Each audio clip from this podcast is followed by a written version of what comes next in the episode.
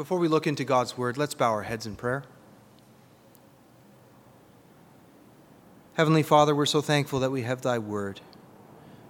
We're so thankful that we have the witness of the Spirit that brings alive the words on the page for us today. We're thankful that Thou art yet gracious to hearts young and old who are still willing to humble themselves before Thee and to receive that unspeakable gift of salvation from Thy hand. We're so thankful that our Lord and Savior Jesus Christ not only suffered and died for us, but rose again for our justification and for new life that we can join Him in a new walk, in a new life. Heavenly Fathers, we would look into Thy word now this afternoon. We would pray for Thy Spirit to be present among us now, to instruct us and teach us, and to give us a word fitly spoken. We pray these things in Jesus' name. Amen.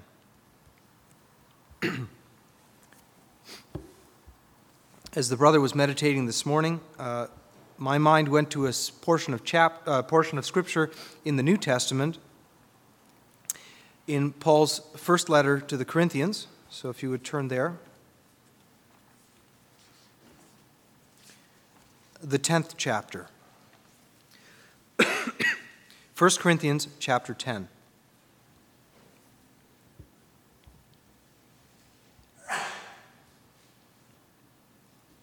I'd like to start reading from the first verse and to read a, a portion of this chapter. Moreover, brethren, I would not that ye should be ignorant how that all our fathers were under the cloud, and all passed through the sea, and were all baptized unto Moses in the cloud and in the sea, and did all eat the same spiritual meat, and did all drink the same spiritual drink, for they drank of that spiritual rock that followed them, and that rock was Christ. But with many of them God was not well pleased, for they were overthrown in the wilderness. Now these things were our examples, to the intent that we should not lust after evil things, as they also lusted. Neither be idolaters, neither be idolaters as were some of them. As it is written, the people sat down to eat and drink, and rose up to play. Neither let us commit fornication, as some of them committed, and fell in one day three and twenty thousand. Neither let us tempt Christ, as some of them also tempted and were destroyed of serpents. Neither murmur ye, as some of them also murmured, and were destroyed of the destroyer. Now, all these things happened unto them for ensamples, and they are written for our admonition, upon whom the ends of the world are come. Wherefore, let him that thinketh he standeth take heed, lest he fall.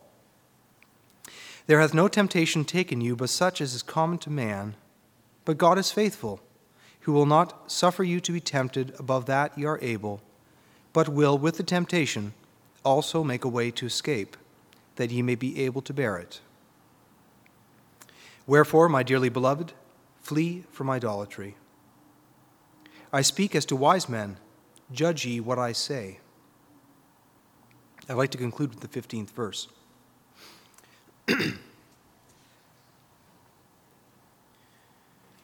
we read in the portion of Scripture that we just finished, in verse 11, the key to all of these things. The Apostle Paul simply says, Now all these things happened unto them for ensamples, and they are written for our admonition. Those are very useful words to us in this current latter day and time that we live in? The account that we've read, the one that even my children are familiar with, we could easily assign to the distant past and to think no more of it. I don't imagine any of us here have seen the water parted in the way that it happened for Moses or have seen the Lord manifested as a fiery uh, uh, pillar or as a, a pillar of cloud. None of us, I don't think, have seen the Shekinah glory of God that came and filled the temple, or the tabernacle, I should say, or has seen armies smitten by an angel. But the things that we read there, it says, are for our examples. So, what is it that the Lord wants us to learn from, from those accounts? Brother Edmund already touched on one lesson this morning how quickly they forgot, how quickly they became unthankful, how quickly they lost their focus.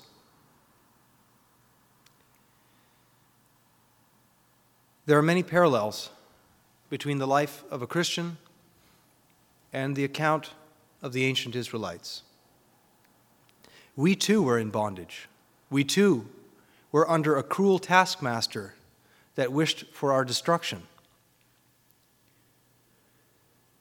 But the Lord sent a mighty deliverer. Our Lord Jesus Christ, our kinsman redeemer, was sent to free us from the bondage of, of sin and Satan and to lead us out.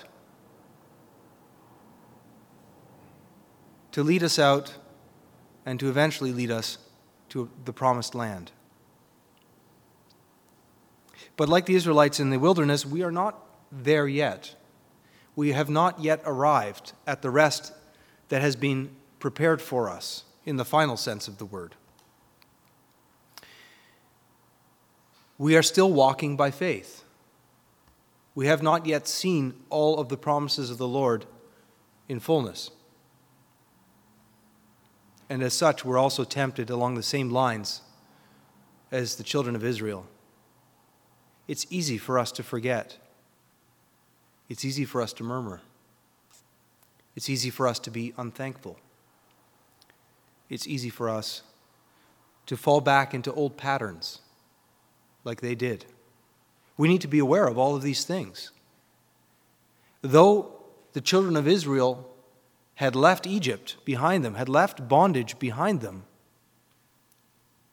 unfortunately, they carried with them in their hearts some of the things that were in that land. As it happened when Moses was tearing up in the mountain, speaking with God, receiving the commandments of God, and the children of Israel were waiting, he tarried, it says. It took a long time to come down from the mountain. And so the children of Israel fell back to their old ways. Idolatry was the norm in ancient Egypt. There were statues everywhere and festivals for the different gods and so on. They paraded statues through the streets and had great monuments set up in their cities. And so the children of Israel thought, we need a little bit of this for ourselves. Find it interesting how it, how it happened.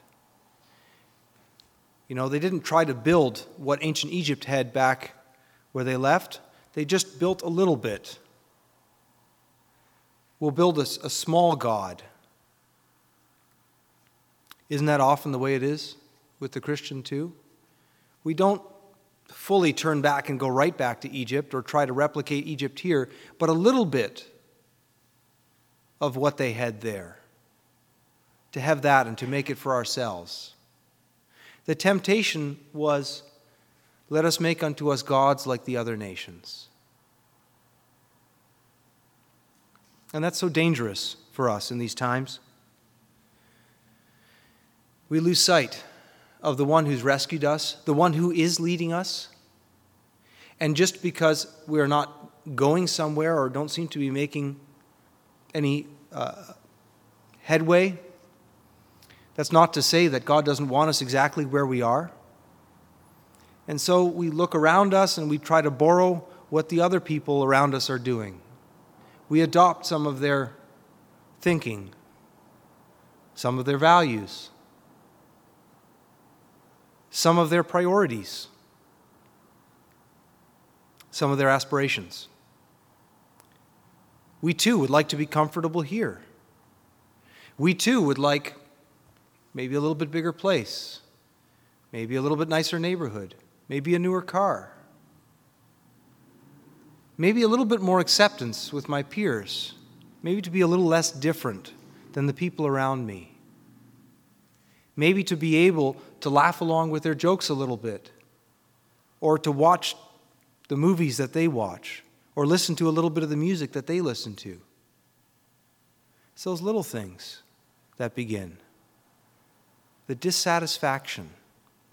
I heard a definition once for idolatry, and I, I quite like it. It makes a lot of sense to me because I don't think the temptation for us in these days is to bow down in front of a God made out of stone or, or wood or some precious uh, uh, metal. I heard it described like this Idolatry is looking to something other than God to supply. When you stop and think about that for a little bit, that hits a lot closer to home than rules about carving images or, or, uh, or, or, or sculptures to bow down to. Looking to something other than God to supply, and to supply anything. I'll give you an example. can be as simple as you're driving in the car somewhere. It's quiet. And you're feeling a little restless, a little uneasy. Maybe you haven't been really in the Word all that much lately, or it's been a hectic week, or you had a disagreement with someone. And instead of in the quiet, turning to the Lord and asking Him to work that out of you, to work in your heart to show you where the issues really lie, instead we flip on the radio or pop in a CD. Do something else, anything. There was a need there, and we've looked to something else to fill it in. Perhaps it's something as simple as church attendance. we know we really should go, but you know, it's it's been a tough week or there's some issues or I just don't want to deal with something right now, so we choose something else. Again, there was a need there, and we're filling it in another way. We're looking maybe to recreation or to uh, some time to decompress as an excuse to avoid perhaps being under the conviction of the Word of God that we really need. I'm not saying this from the position of a preacher preaching to a congregation. I'm saying this for myself as well. It's very, very easy. It's very easy to grow impatient with uh, our lot in life and to look to other things to, uh, to make up for the lack.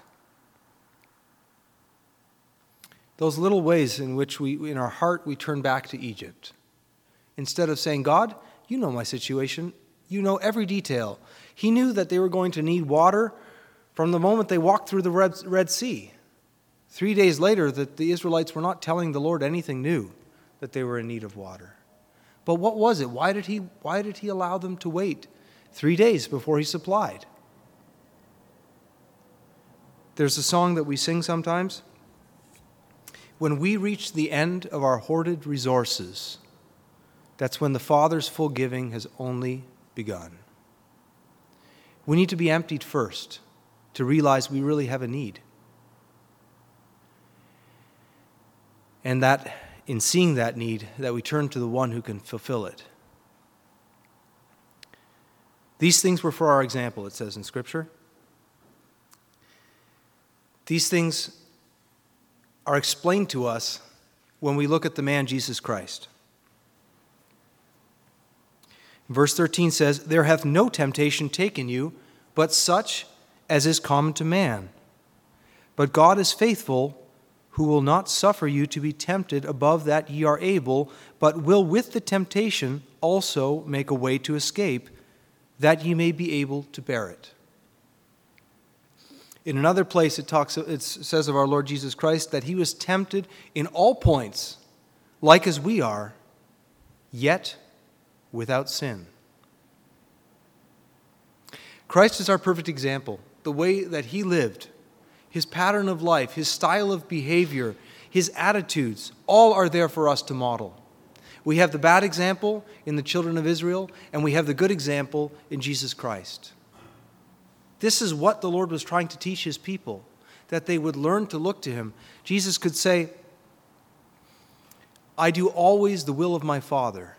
I only speak the things that my Father gives me to say, and I look to him in every circumstance. Jesus Christ was no stranger to hunger. In the, the first set of temptations that we read about when he went into the wilderness, so interesting, that same wilderness perhaps that the children of Israel had wandered through as well. And he was there, says, for 40 days and nights without food, without drink. That must have been a powerful hunger, a powerful thirst. And when Satan approached him and said, Look, if you're the Son of God, take these stones and make them into bread. You have a need, a legitimate need. You have access to the power. Do something about it. But no, Christ was no idolater. He was not going to look to his own power to supply. He realized that the Lord had brought him into that wilderness for a very good reason. And if he was going to have bread, the Lord knew that he had need of it, and he would also supply that need. But the temptation is so innocent at times. Just take it. You know what, what needs to happen here. If we think back to uh, Jacob and Esau, and uh, Jacob's mother, Rebekah, she knew the prophecy, she knew what was to happen. So she decided she'd just take a little hand in it and nudge it along. Not looking to God to supply. The Lord would work it out. He always does. The problem is, He doesn't seem to do it according to our timetable. He is totally aware of our needs. And what a blessing it is to think that our Lord Jesus Christ also had upon him flesh and blood, that got tired, that got hungry, that experienced every uh, uh, appetite and urge that we, are, that we feel in our flesh. He experienced it all.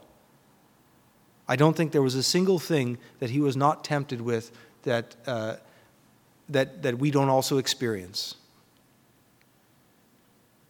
He was no stranger to these things. But the key, the key, every time that hunger came, every time there was that, that inclination, right? What did he do? We see it with Peter. Peter says to Jesus, Lord, be it far from thee that, that you should suffer death. And his answer to Peter was, Get thee behind me, Satan. For thou savorest not the things of God. You don't have an appetite for the things of God. You're looking to your flesh to supply your need.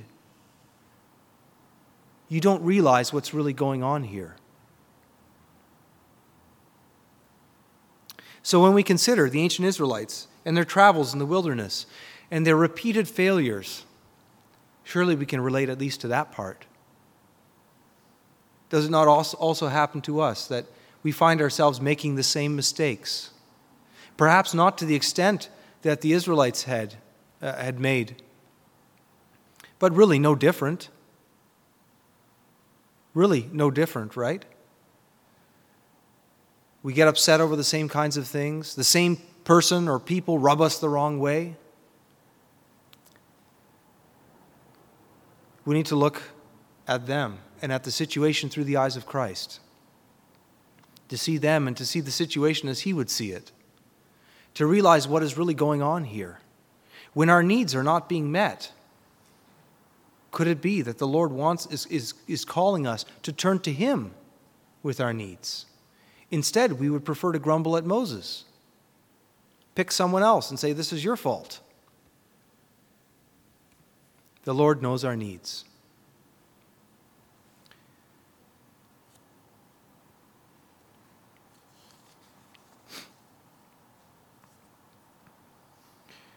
There's a few verses that stood out in particular to me. but with many of them, God was not well pleased, for they were overthrown in the wilderness. There's a stern warning for us. That's a very serious warning. If you want to read a little bit more about this, read in Hebrews, where it talks about those who were not able to enter into the rest that God had prepared and the reasons for it. It says they entered not in because of unbelief. And we're told as believers to be careful of that. to be careful lest we should lose our faith and murmur and turn back. We have access to the same resources that our Lord and Savior had when he was here. All of the things that he had available to him to overcome, we have today as well. And in some ways, maybe even more, since we have the whole balance of Scripture recorded for us. Every tool is available to us, but so often we don't reach for the right one. I remember kind of a funny saying for those of you that do some do work on your own cars or uh, around the house. There's a tool called a vice grip. It's like a set of pliers. It's got a knob on the back, and uh, you can tighten the jaws. And then when you squeeze down, there's leverage there, and it really clamps on hard. And that allows you to grab a part and move it if it's stuck. But it's really easy to wreck things with those vice grips too to strip the head off a nut or, or, or to do some real damage. And uh, I once heard it said, someone was saying that, yeah, whenever I reach for the vice grips, I think, now you're going to wreck something. Now you're going to wreck something. Well, why is that? Didn't get the right tool. The right tool is probably there. I'm, I'm good at this too. I've got the right tool down in my shop, but this one's closer, and so I grab it and then I do something. And I think, ah, oh, now I just made more work for myself because I ruined something doing it. God gives us all the tools we need. But do we go into his toolbox? We have it all laid out for us here. But instead, we think in our, in our earthly wisdom, we maybe have a faster way of doing it, an easier way of doing it. Instead of looking to God's word and see, well, what does God say about this? What is, how would Christ see this problem that I, that I have? It feels good sometimes to blow off steam and then justify ourselves later. but is that really using what Scripture teaches us? Or would we be guilty alongside Moses of, of smiting the rock instead of speaking to it? That rock was Christ, it says. We just read it.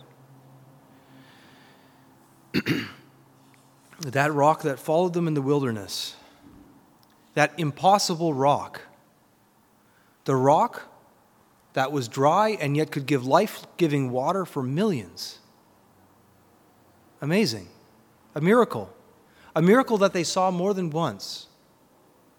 That out of that rock gushed clean, pure water. I think that's so interesting because, again, that, that rock did not deliver until the right moment. And if the people had been patient, had been willing to turn to the Lord earlier, perhaps they would have received refreshment a little bit earlier. But the people, again, turned to the wrong source. That's how it is often with us in our culture where so much is available to us. We have access to so many things. And now, perhaps more than at any other point, 24 hours a day, seven days a week, 365 days a year, you can entertain yourself. You can find something to uh, titillate your senses.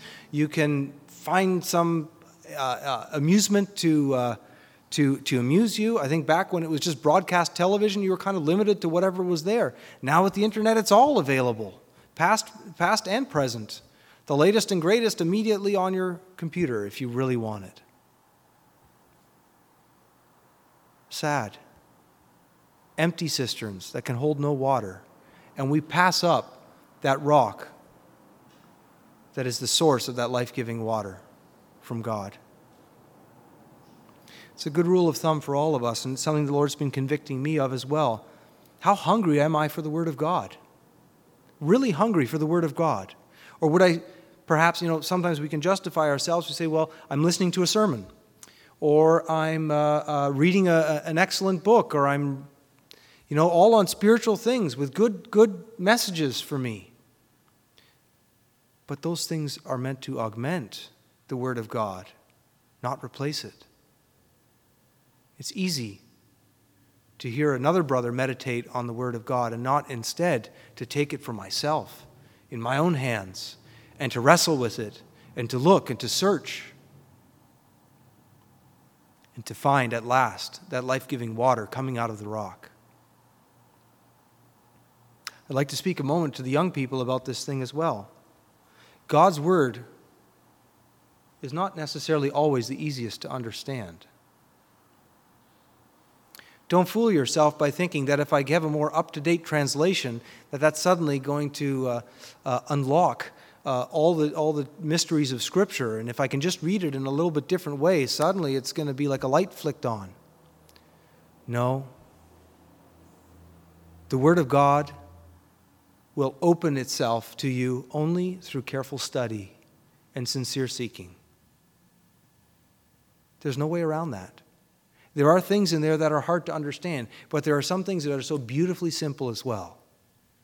There's something in there that will speak to you at every single point of your need if you will seek it out.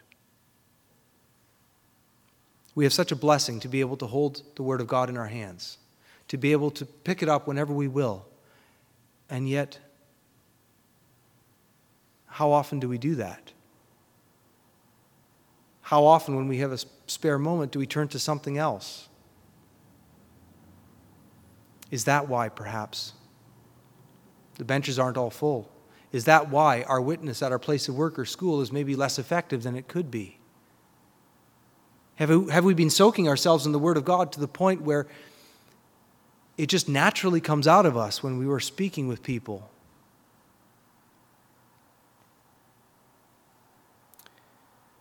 The chapter goes on to speak about Christ and the bread and wine that are the symbols of his great sacrifice for us. They are to be taken in. We won't take the time to dwell on it now, but they need to be taken in. When we worry only about the carnal things, like the children of Israel worried about, just about the next thing, about the next thing, they had lost sight of the promised land. Let us not lose sight of that land that the Lord is leading us to, and not to realize that the steps on the journey that we take with Him are for our betterment. He already knows what we need. He knows, and as a good Father, He longs to give us good things, but He wants to shape in us godly character, a godly attitude, an understanding, a willingness, like we saw in Joshua and Caleb, that said, We are more than able to overcome. More than able. If God is with us, they are bread for us. Instead, we look perhaps at the situations we find ourselves in and think there are giants in the land. There are walled cities. There's no way that we, I could overcome or we could overcome. Not true. We have everything available to us that the Lord Jesus Christ did, and we are able, with His help, to live victorious, to conquer. May the Lord add whatever was lacking to the meditation this afternoon. Would a brother please select a hymn?